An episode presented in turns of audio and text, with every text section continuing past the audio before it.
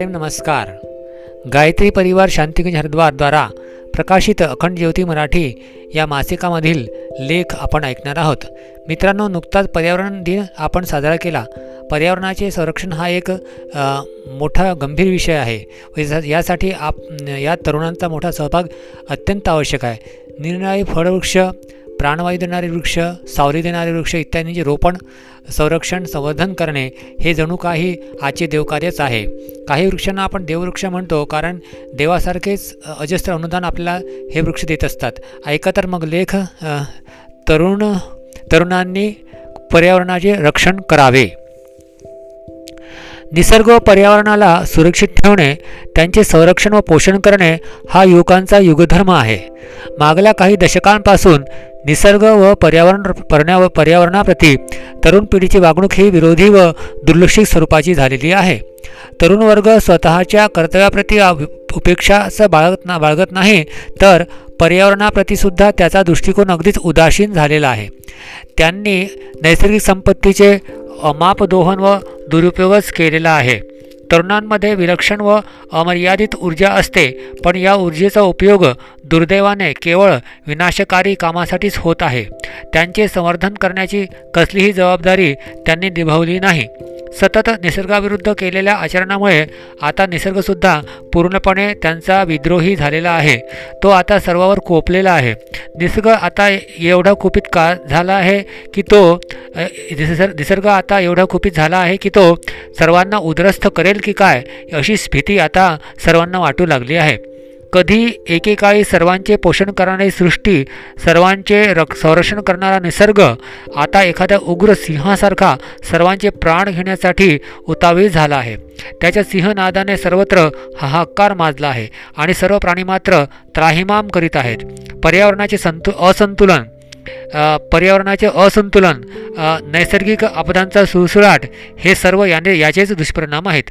दु दुष्काळ भूकंप महापूर अशा कितीतरी नैसर्गिक आपदा प्राणीमात्राला हतबल करीत आहेत. निसर्ग देखील अनियमित झालेला आहे. तो क्षणोक्षणी एखाद्या सरड्यासारखा रंग बदलत आहे. हवामानाचा काही भरोसा राहिलेला नाही. या सर्व नैसर्गिक विपत्ती निसर्गाचा विद्रोहच दर्शवितात. निसर्गाच्या या असंतुलनाचा भयंकर परिणाम असा झालेला आहे की निसर्ग हवामानाचे चक्र फार विपरीत प्रकारे विस्कळीत झाले आहे. काही वर्षापासून श्रावण भाद्रपद महिन्यात अनावृष्टी तर उन्हाळ्याच्या दिवसात अतिवृष्टीमुळे सर्वत्र पुराचा प्रकोप. ही आता सामान्य सामान्यशी गोष्ट होऊन गेली आहे. निसर्गाच्या या तीव्र रोषाला शांत करण्याचे प्रयास आता युवकांनाच करावे लागतील. तरुणांची अपरिमित ऊर्जा याच कामाकडे सुनियोजित सुनियोजित करण्याची आज आवश्यकता आहे. आता त्यांना मागील काही वर्षात केलेल्या निसर्गविरोधी कर्मांचे परिमार्जन करावे लागेल. भगीरथाने सुद्धा आपले पूर्वज सगरपुत्रांचा उद्धार केला होता. त्यां त्यांच्या वंशात केलेल्या पापकृत्यांना त्यांनाच निस्तरावे लागले होते. भगीरथ हे तरुण होते. त्यांच्या तरुण ऊर्जेमध्ये एवढी संवेदना भरलेली होती की आपल्या पूर्वजांचे महापाप कोणत्याही प्रकारे धुवून काढावे. या वेदनेला शांत करण्यासाठीच त्यांनी घोर तपश्चर्या करून गंगा अवतरणासारखे दुस्साध्य कार्य करून दाखवले. त्यामुळे त्यांच्या पूर्वजासह सर्व मनुष्यांची पापेसुद्धा धुतल्या गेलीत. गंगा मातेच्या प्रचंड जलधारांनी कोरडी झालेली भूमी तृप्त होऊन सर्वत्र हिरवीगार सृष्टी विलसू लागली. असाच काही चमत्कार घडून आणण्याची आज गरज आजच्या काळालाही आहेच. राष्ट्रीय पर्यावरण व निसर्गाचे सं असंतुलन यांची दुर्दशा बघता देशाच्या नवयुवकांना अशाच प्रकारची साहसी कामे करावी लागतील. सुदैवाने काही साहित्य तरुणांनी या कार्यासाठी पुढाकारसुद्धा घेतलेला दिसून येतो आहे. या संदर्भात बिहार प्रांतातील एक प्रशासनिक अधिकारी एस एन राजू यांचे नाव विशेष करून समोर येते. त्यांना आपल्या तारुण्यावस्थेपासून पर्यावरणविषयक कामांची आवड होती.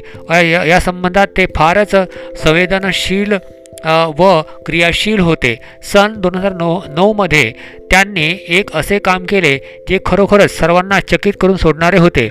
यावर्षी पर्यावरणप्रेमी असलेल्या राजीव यांनी तीनशे गावांमध्ये सात हजार पाचशे तरुणांना हाताशी धरून पाच लाख एक्केचाळीस हजार एकशे सत्तर झाडे लावण्याचा विक्रम केला. राजूच्या या कार्यात अनेक पर्यावरणप्रेमी तरुणांचा मोठाच सहयोग होता. तरुण वर्ग म्हटला की त्यात ऊर्जा ही स्वाभाविकपणे आलीच. त्यांच्या मनातील संकल्पसुद्धा दृढ असतो. आवश्यकता असते ती फक्त या संकल्पाला योग्य दिशा मिळण्याची आणि बघता बघता या ऊर्जेला वाट मिळाली आणि पर्यावरणाच्या क्षेत्रात एक एकच चमत्कार घडून आला. त्या सर्वांच्या संमिलित ऊर्जेचा परिणाम हा झाला की इतक्या प्रचंड प्रमाणात वृक्षारोपणाचे हे कार्य पूर्ण होऊ शकले. पर्यावरणाविषयी असलेला कल व आवड असणाऱ्या लुधियाना येथील गुरु नानक देव इंजिनिअरिंग कॉलेजच्या विद्यार्थ्यांचे कार्य देखील असेच अद्भुत व स्तुत्य आहे. या कॉलेजच्या पाचशे पंच्याऐंशी विद्यार्थ्यांनी मिळून एक असे उदाहरण सर्वांसमोर ठेवले आहे की ज्याचा संपूर्ण देशाला सार्थ अभिमान वाटावा. या त्या सर्वांनी मिळून आपल्या कॉलेजच्या परिसराला इतके साफ स्वच्छ व सुंदर बनवले आहे की याला आज संपूर्ण भारतातील पहिला कार्बनमुक्त परिसर म्हटल्या जाते. या परिसरात प्रदूषणाची पातळी नसल्यासारखीच आहे. हे सर्व यामुळे शक्य झाले की येथील प्रत्येक विद्यार्थ्याने एक एक वृक्ष लावून त्याचे संगोपन करण्यात व त्याला विकसित करण्यात आपला वेळ नित्य नियमितपणे खर्ची घातला. या कॉलेजमध्ये प्रवेश घेताच प्रत्येक विद्यार्थ्याला एक एक झाड लावण्याचा संकल्प घ्यावा लागतो. आणि नंतर कॉलेजात शिक्षण घेईपर्यंत त्याला त्या वृक्षाच्या संगोपनाकडे स्वतः जातीने लक्ष द्यावे लागते. जे विद्यार्थी आपल्या वाढदिवसाला एक झाड लावतात त्यांचे असे म्हणणे आहे की यामुळे लोकांची पर्यावरणाविषयीची जागरूकता वाढीस लागते. भारताच्या उत्तर पूर्वेकडील प्रदेशात बांबूला ग्रीन गोल्ड असे म्हटले जाते. त्रिपुरा प्रदेशात एकशे दोन पूर्णांक तेवीस लक्ष हेक्टर एवढ्या विस्तृत क्षेत्रात बांबू वन पसरले आहे. येथील बांबूंचा प्रकार फारच उत्तम प्रतीचा समजला जातो. संपूर्ण भारतात एकशे एकवीस वनक्षेत्रे आहेत व त्यापैकी पंचवीस टक्के वनक्षेत्र उत्तर पूर्व भारतात आहेत. बांबू वृक्षाला उत्तम प्रकारे विकसित करून येथील पर्यावरणाला समृद्ध करण्याचा विडा येथील तरुणांनी उचलला आहे. तरुणांच्या या संमिलित प्रयत्नानेच येथे बांबूच्या वेगवेगळ्या जाती विकसित होत आहेत. त्यासोबत त्याविषयी जनसामान्यांची आवडसुद्धा वाढत चाललेली आहे. तरुण वर्गाच्या या सार्थक प्रयत्नांनीच तेथील रामानुजी नास नावाच्या शेतकऱ्याने मोठ्या प्रमाणावर बांबू लावण्याचे काम सुरू केले. त्याने आपल्या शेकडो एकर जमिनीवर बांबू वृक्षाची लागवड करून पर्यावरणाला समृद्ध करण्याचे साहसिक कार्य संपन्न केले आहे. पर्यावरणाप्रती जागरूकता वाढवण्यासाठी दोन ऑक्टोबर दोन हजार पंधराच्या दिवशी पांडुकेश्वर तीर्थ जिल्हा चमोली उत्तराखंड येथील तरुण विद्यार्थ्यांनी वृक्षारोपणाला एका आंदोलनाच्या रूपाने सुरू करण्याचा संकल्प घेतला. त्यांनी या दिवशी हजारोच्या संख्येने झाडे लावलीत व या कार्यात इतर लोकांना देखील सहज सहभागी केले. या युवा आंदोलनाचे वैशिष्ट्य असे की हिमालयात ज्या दुर्लभ जडीबुटी विलुप्त होत चालल्या आहेत त्यांची पुन्हा लागवड करून त्यांना पुनरुज्जीवन देण्याचा संकल्प त्यांनी घेतला. या जडीबुटी पर्यावरण व आरोग्य या दोन्ही दृष्टीने फार महत्त्वाच्या आहेत. आपल्या दृष्टी दृढनिष्ठेने व चिकाटीमुळे हे तरुण या दुर्लभ जडीबुटींचे रोपटे तयार करतात व नंतर त्यांना विनामूल्य वाटतात. तसेच इतर अनेक लोकांना या कामासाठी प्रेरितसुद्धा करतात. हे नक्कीच एक मोठे पुण्यकार्य आहे आणि त्याचे श्रेय हे या तरुणांनाच जाते. त्यांनी घेतलेल्या मेहनतीमुळेच इतर अनेक लोकांना या कामात आवड उत्पन्न झाली आहे आणि ते त्यांच्या या कार्याला आपले समर्थन व सहयोग देत आहेत. तरुणांच्या अशा साहसामुळेच अशक्य वाटणारी कामे शक्य होतात. मग ते जीवनातील कोणतेही क्षेत्र का असो? निसर्ग व पर्यावरण संरक्षणाच्या क्षेत्रात जर तरुण वर्ग आपल्या पूर्ण शक्तीने कार्य करू लागला तर नैसर्गिक शक्तींचे असंख्य अनुदान मनुष्याला पुन्हा मिळू शकतात आणि या धरेवर पुन्हा मनोहर असा वसंत फुलू शकतो.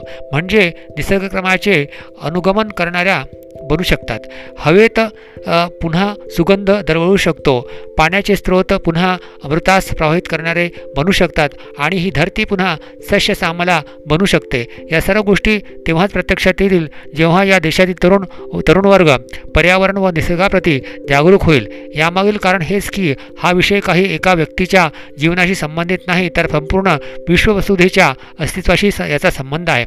मानवतेची खरी संपदा वस्तुता हीच आहे आणि त्याच्या संरक्षणासाठी तरुण पिढी पिढीने पुढाकार घ्यायला हवा. ओम शांती. मित्रांनो या लेखाचा उद्देश पर्यावरण संरक्षणामध्ये तरुणांचा सहभाग वाढवणे हा दिसतो आणि ते महत्त्वपूर्ण आहे. कारण तरुण वर्गाला पाहूनच येणारी नवीन पिढी घडणार आहे आणि त्यामुळे या येणाऱ्या नवीन पिढीला पर्यावरण संरक्षणाचा आदर्श मिळेल. मित्रांनो हा लेख आपल्याला कसा वाटला हे कमेंट देऊन कळवावे. धन्यवाद.